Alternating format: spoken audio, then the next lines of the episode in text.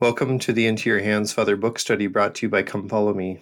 Today, our reading can be found on pages 80 through 83, and the section is titled Surrendering Everything.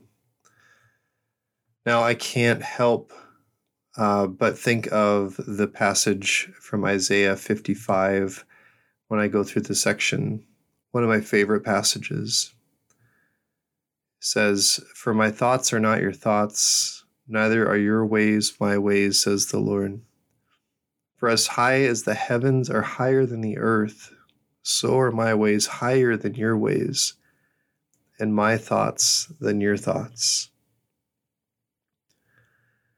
I remember one time sharing St. Ignatius's prayer with a young gal who was desiring to grow in her prayer life. And in fact, it was in the form of a song and a YouTube video, and she had never um, heard of the prayer before, and the song was the first time that she had heard it. But I remember her texting me immediately after listening to it saying, That's crazy that I would offer even my liberty to God.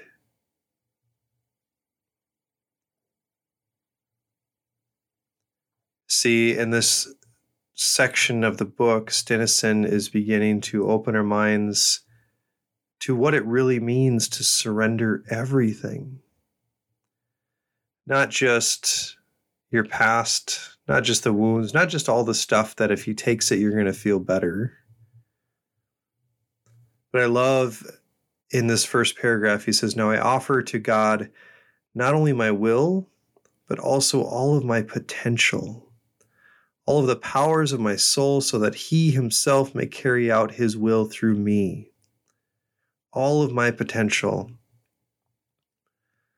And me, as someone who has struggled so much of my life with confidence,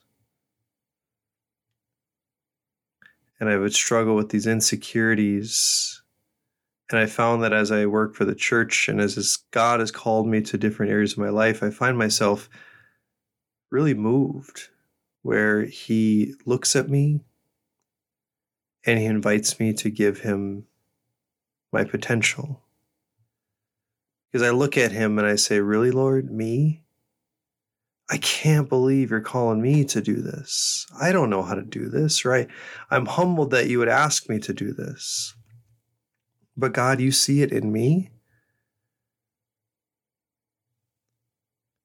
So for me, this idea of offering God my potential has made monumental shifts in the way that I see and understand God.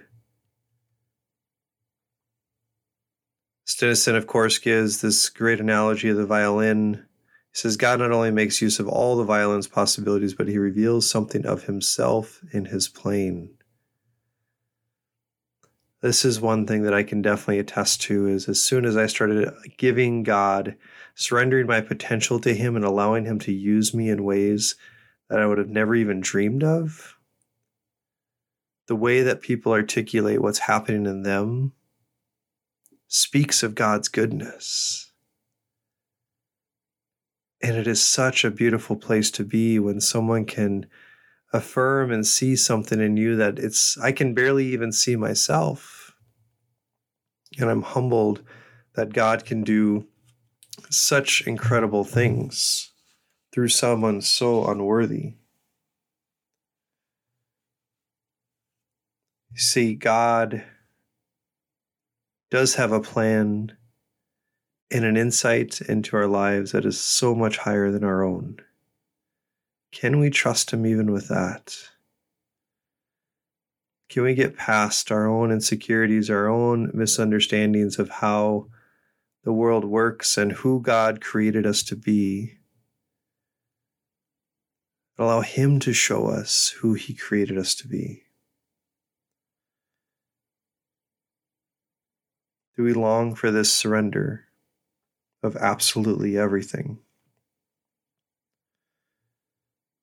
He closes with this line If we do not receive the Eucharist with at least a desire for complete surrender, the whole thing becomes a lie. So there's this beautiful exchange of the God who has given us everything, asking us for everything. And Stinissen here says we must at least begin to desire to give like God gives. But can we stop minimizing what that is?